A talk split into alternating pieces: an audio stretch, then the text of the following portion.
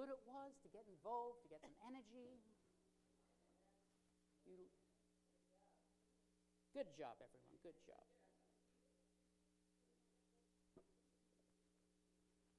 I'm taking this and I'm going over here.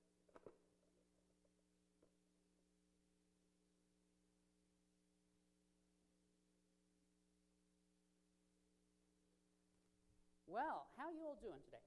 Did you have a good Christmas? Good Christmas? Merry Christmas? Excellent.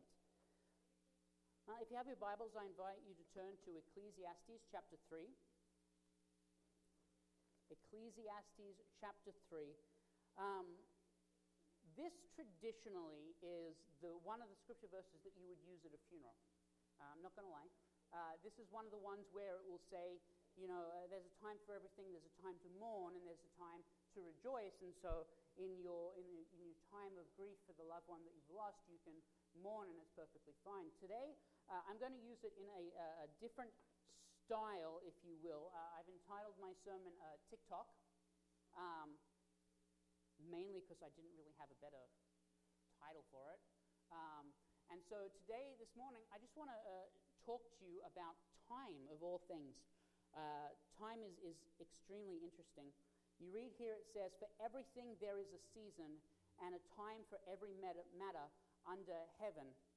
Uh, time is, is an interesting concept. Um, you and I, as humans, are the only creatures in all of creation that actually measure it. Uh, other animals don't measure it in the same way. They might measure seasons, they know when the seasons come and the seasons go, but they don't, uh, they don't know time the way do, we do. They don't say, hey, uh, in, in uh, 20 minutes, let's all go to Applebee's, or they don't say, you know, uh, I'll meet you there tomorrow morning at 9 o'clock for this meeting. Uh, and, and, and we do. Time is entirely a human construct. And I forgot my, my iPad, so my notes are really small, so you're going to have to go with me. But time is the only non renewable possession that we have as humans. Um, when you breathe, you breathe in oxygen, but there are things around you that are uh, created so that you can get more. But time is the only thing that you have that you can't get more of. I mean, we, we have uh, expressions about time, and, and uh, uh, I'm not going to lie, there was a, a movie that I went to. I'm not going to say what it was. However, when I came out of that movie, I said, that was two hours of my life I'll never get back. Have you ever done something that you've thought is a complete time waste that it's so completely irredeemable there was no good things that came out of it whatsoever. Has that ever happened to you, or am I alone in this? No, everyone, you're all human. See, this was the idea of getting you toe tapping with Are you washed in the blood of the Lamb? Some might actually wake up and respond a little bit. I like my questions and answers. But have you ever done something that has been such a waste of time that you've looked at it and said, Man, I am never getting that time back? That was like, I've been to some meetings where I've sat there, and for the duration of the meeting, I just thought, there's a gray hair. Oh, there's another one. Like, you know what? I'm not meetings with my wife. Those are always wonderful. Some of you tattle on me. Some of you tell on me when I, when I make jokes about my wife. But time is the only thing that we'll, we'll never get back. It's the only, only thing. And so, really, when you think about it, time is the most valuable thing that you have. It's more valuable than anything else you've got because there's a finite amount to it. You don't know the day, you don't know the hour that your time is going to run out. God does. So you need to know to spend your time wisely, which begs the question where do you spend time? Because here's the reality of, of human existence where you spend your time shows you what type of person you are. If you spend time doing nothing but playing games, wasting a lot of your precious time. If you do nothing but study uh, sports analytics, now, now, I love the Seahawks. They're my favorite team. They're playing tonight and they're going to win. Woohoo! Though, to be fair, they're only playing the, the Arizona Cardinals, so really, not much of a challenge there. Shush. We don't mention San Francisco. Now, uh, I, am fond of watching uh, replays on YouTube, and when you, you watch something on YouTube, uh, invariably what happens is you get a lot of, hey, you watch this video, you would like this video as well. And there's all these, uh, these commentators on football, and you click on them, and they will tell you uh, in the particular game that you just watched, this particular record happened and this particular record happened. And you've got people who memorize all of these statistics and all of these, these uh, facts about teams and the fact that uh, if Seahawks don't turn over the ball today, they're going to equal the NFL record for the least amount of turnovers in a season. Yes, I know that because I watched a video. And at the end of the day, you know what happens in just a few weeks from today, in, in about a month, month or two? The Seahawks are going to win the Super Bowl. And then all that information is just going to be useless. It's over.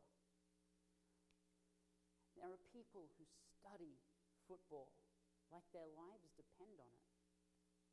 Where do you spend your time? Is it in something redeemable? Enjoying football is great. Getting together with friends and family, sitting down and having a meal is great and a godly thing. But when you look at a person's life, where they spend their time shows you the type of person that they are. A few years ago, there was a band uh, called Linkin Park who released an album called Minute to Midnight. Now, I can't endorse Linkin Park. When I was an angry youth, they got me through some stuff. But the, the, the, phrase minute to midnight is actually not something that they came up with. It's a concept that has uh, deep roots in uh, sort of uh, uh psychology and in the study of human history. And what it says uh, as, a, as a field of science, believe it or not, is it asks the question how close are you to the clock striking midnight, with midnight being your death? Right? If midnight represents the moment that you die, how do you know if you are just a minute to midnight? How do you know if you're just one minute away, one moment, one choice, one decision away from dying? Well, recently there's, uh, there's a, a, group of scientists, uh, and they released something called the Bulletin of Atomic Science. Now, I know you're all fascinated by this and wondering what this has to do with the sermon. Huh. This is, this, is, uh, this is one of the reasons why I wanted you to be awake. So, what this place does is they have a giant clock with a hand uh, that is at 11 o'clock uh, moving up to midnight. And what they do is they uh, look at all the things that are happening in the world. They're looking at things like extreme climate change. They're looking at the threat of nuclear war. They're looking at the economy and all these sorts of things. And they take all of this data and all of this information and they cram it down and they, they spit out a model. And this clock, this atomic clock, sits at a particular minute to midnight. So in 1995, it was at 14 minutes to midnight. They said, human history is getting close to ending. We're at 14 minutes. In 98, they moved it to only 9 minutes. 2002, 7. 2007, 5. 2010, 6. 2012, 5. 2015, they moved it to 3. 2016 apparently was a good year. They kept it at 3. 2017, 2.5. It almost sounds like a toddler counting down, right? They just released this a couple of weeks ago. That in the last 20 years, they've moved it down to that humanity as a whole has about two minutes left to midnight. Now, this is a non Christian organization. It is not affiliated with any uh, religious affiliations. It, it doesn't have any sort of impact on this. But I think you would, you would find if you were to ask any Christians who are alive who study the Bible and see what is predicted at the end times and then look at the world around you, most Christians have an innate feeling that this is actually spot on, right? When you look at the world around you, there is so much darkness in it. Um, we went and picked up, uh, as my wife said, we picked up Jason from the ARC on, uh, uh, uh, on the day after Christmas. No, the day after, when, whenever it was. Uh, we, we picked him up from the ARC, and as we're driving through Seattle, we were going home, the sun had already set, it was dark, and you just saw rows and rows and rows of encampments of people who are homeless. You saw, uh, as we're driving, we see hundreds of people who are sleeping outdoors in this, this freezing weather. And Jason made a comment that he said that the, some of the, the drugs that they're using on the streets today are 10 times worse than the drugs that they were using just a few years ago. They're more damaging to people, they're doing more damage to people's brains, and people are going uh, into some of the most horrendously dark places in their life. And when you look at society, when you look at the way our culture is going, anyone will tell you that we are indeed just about two minutes from midnight and that the end is near. I know. Happy New Year, guys. Right? All happy and fun. I know. It's just what you want before you go and ring in the new year. The time. There's a, there's a time for everything, there's a season for everything. Ecclesiastes, a time to be born and a time to die, a time to plant and a time to pluck up what is planted, a time to kill, kill and a time to heal, a time to break down and a time to build up, a time to weep and a time to laugh, a time to mourn and a time to dance, a time to cast away stones and a time to gather stones together, a time to embrace and a time to refrain from embracing, a time to seek and a time to lose, a time to keep and a time to cast away, a time to tear and a time to sow a time to keep silence and a time to speak, a time to love and a time to hate, a time for war and a time for peace. You and I have no control over when we're born, and we have very little control over when we die, save for living a good, healthy life. Drinking bottled water apparently will keep you alive just a little bit longer, except if you step off from the curb and get hit by a bus. Have no control over when you're born. You have no control really over when you die. A time to plant and time to pluck up. We know that there is a time in our lives when there is a time to make good decisions and to sow things, but then there's also a time to reap and to, to, to, to take back what you have sown uh, and then move on to the next thing. Uh, uh too many people will uh, plant their seeds and wait for them to grow and wait for them grow, and they just won't grow, and so they'll just leave them there until they all wither and die in the ground rather than leaving. A time to break time down and a time to build up. And so, too many times, what we do is we concentrate on all the positives in Scripture. Yeah, you can never be sad, you can never be lonely, you can never be depressed, you can never do this, you can never do that, you can always. However, Scripture says that everything in life is a balance. It says that, that your life isn't going to be perfect all the time, and there is a time to mourn, and there is a time to dance. There's a time to be happy, and there's a time to be sad.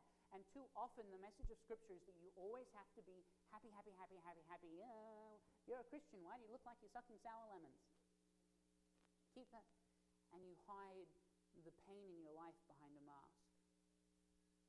And I'm telling you that you don't have time for that. Because now, this is interesting. Because time, what?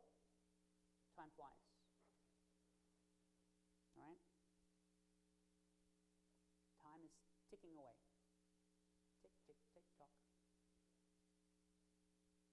Time waits for no man. Some of these familiar to you, some of these sayings familiar to you. Time's up.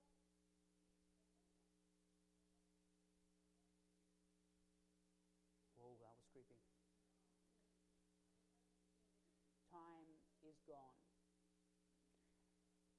And perhaps my favorite one, though admittedly ending on quite a morbid note time ends.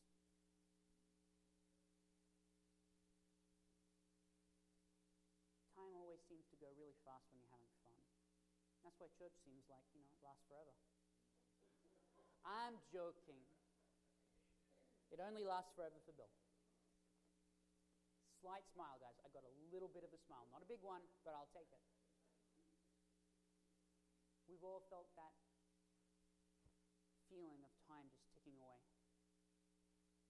That feeling that I've got to get something done. I want to accomplish something. I want something in my life to mean something, but it just seems like the, the, the second hand is just ticking, ticking, ticking, and I'm not getting anything accomplished. Time waits for no one. It doesn't matter if you're a king, it doesn't matter if you're a pauper, it doesn't matter if you're a president, it doesn't matter if you're a citizen. It's going to keep on going. There is nothing you can do to slow the relentless march of time. And then there are some times when we're just out of time. Some of us have had loved ones that we've tried to bring into the fold of the church and into the loving arms of Jesus who have passed away before we realized it, and we don't know where their soul lies. And their time is just simply up. There are times when you want to dedicate more of your time to a task, and it just runs out, and then time is gone. And eventually, for every single one of us here, time is going to end. I don't think it's a surprise, but I'll say it just in case. Eventually, you are all going to die. Yeah? There's only two men born of human descent that have never died. Both were taken up to heaven by God, and I don't think we're them. I'm going to be honest, I love you all very much, but none, none of you are like quite at that Elijah stage, right? Like, if you were to look at Elijah's life and your life, you would, you would right? I'm, I'm not being mean, I'm just being honest. So we all know that Scripture says that the destiny of all men is to die. And so we're about to head into a new year. And, and I think he said, I don't like New Year's resolutions. 98% of all New Year's resolutions fail. That's a statistical fact. Mostly because people aim too big and they don't make definable goals.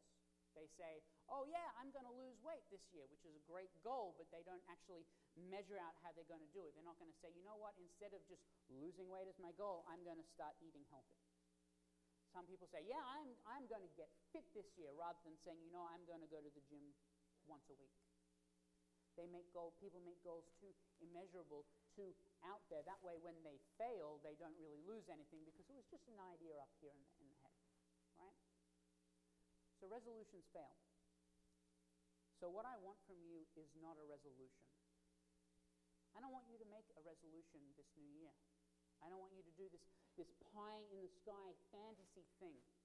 What I want you to do is to commit to one simple idea. How are you, as a Christian, going to share the love of Jesus with others? How are you going to do that? Because oh, ultimately, that's what it's all about, is sharing the love of Jesus. See, if we believe uh, in, in, the Salvation Army, we believe in hell. It's in, our, uh, it's in our 11th doctrine. We believe that it's a real place and real people are really going there, right? That's what we believe about hell. Uh, it's all in the back. If you, if you open up the, the red songbooks in the pews, that's what it says in the red songbook. We believe that. So you follow that to conclusion. You marry these two ideas that everyone's time is going to end, and if you don't know Jesus, you're going to go to hell. How are we going to stop people from going to hell? How are you going to stop the family member that you love, the friend that you love, the co-workers who, well, you don't mind, well, some of the co-workers, I'm just saying, I'm just saying some of them stretch your patience when they steal the chairs that are meant for the foyer and they put them in their office. I'm not mentioning any names. How are you going to stop them from going to hell? Not you. Hey, I've, mo- I've moved on. We're on a different section. Just how are you going to stop that family member that you love? How are you going to share the love of Jesus with someone? As we move into our new year, how are you going to share the love of Jesus with someone that God has placed in your life?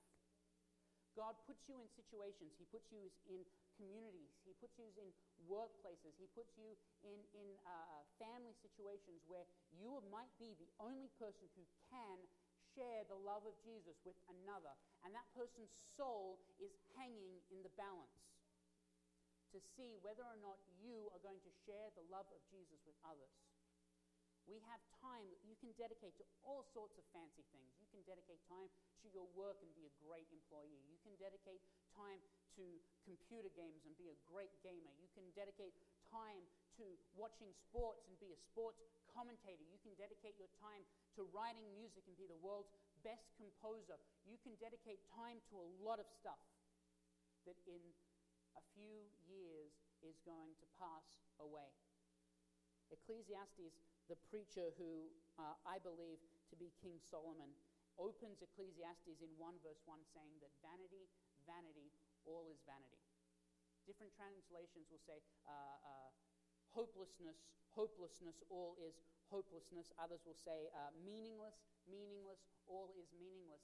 The, the Hebrew word that is used in that particular thing uh, actually means a vapor of wind.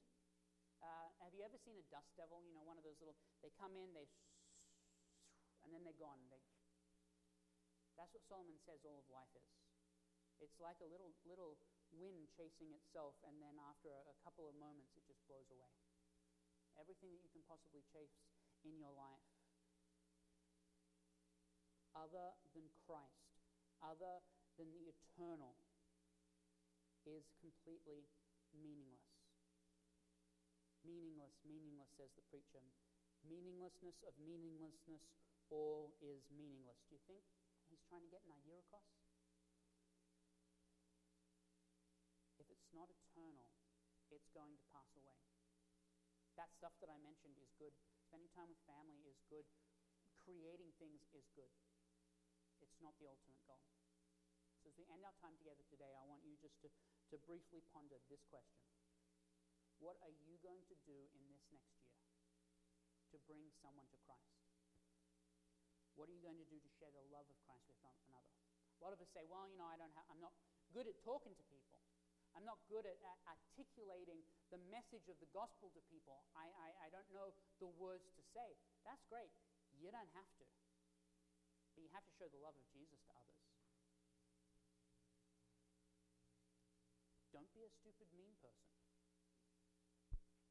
Sometimes it's as simple as that. Uh, I've got a, a, a mem on my phone that simply says, Sometimes the best evangelism is telling people you're a Christian and then not acting like a jerk. Right? How do you show the love to others? How are you going to show love to each other this next year? Amen? Let's pray. Heavenly Father, thank you for the time you've given us to come into your presence to worship and praise your name.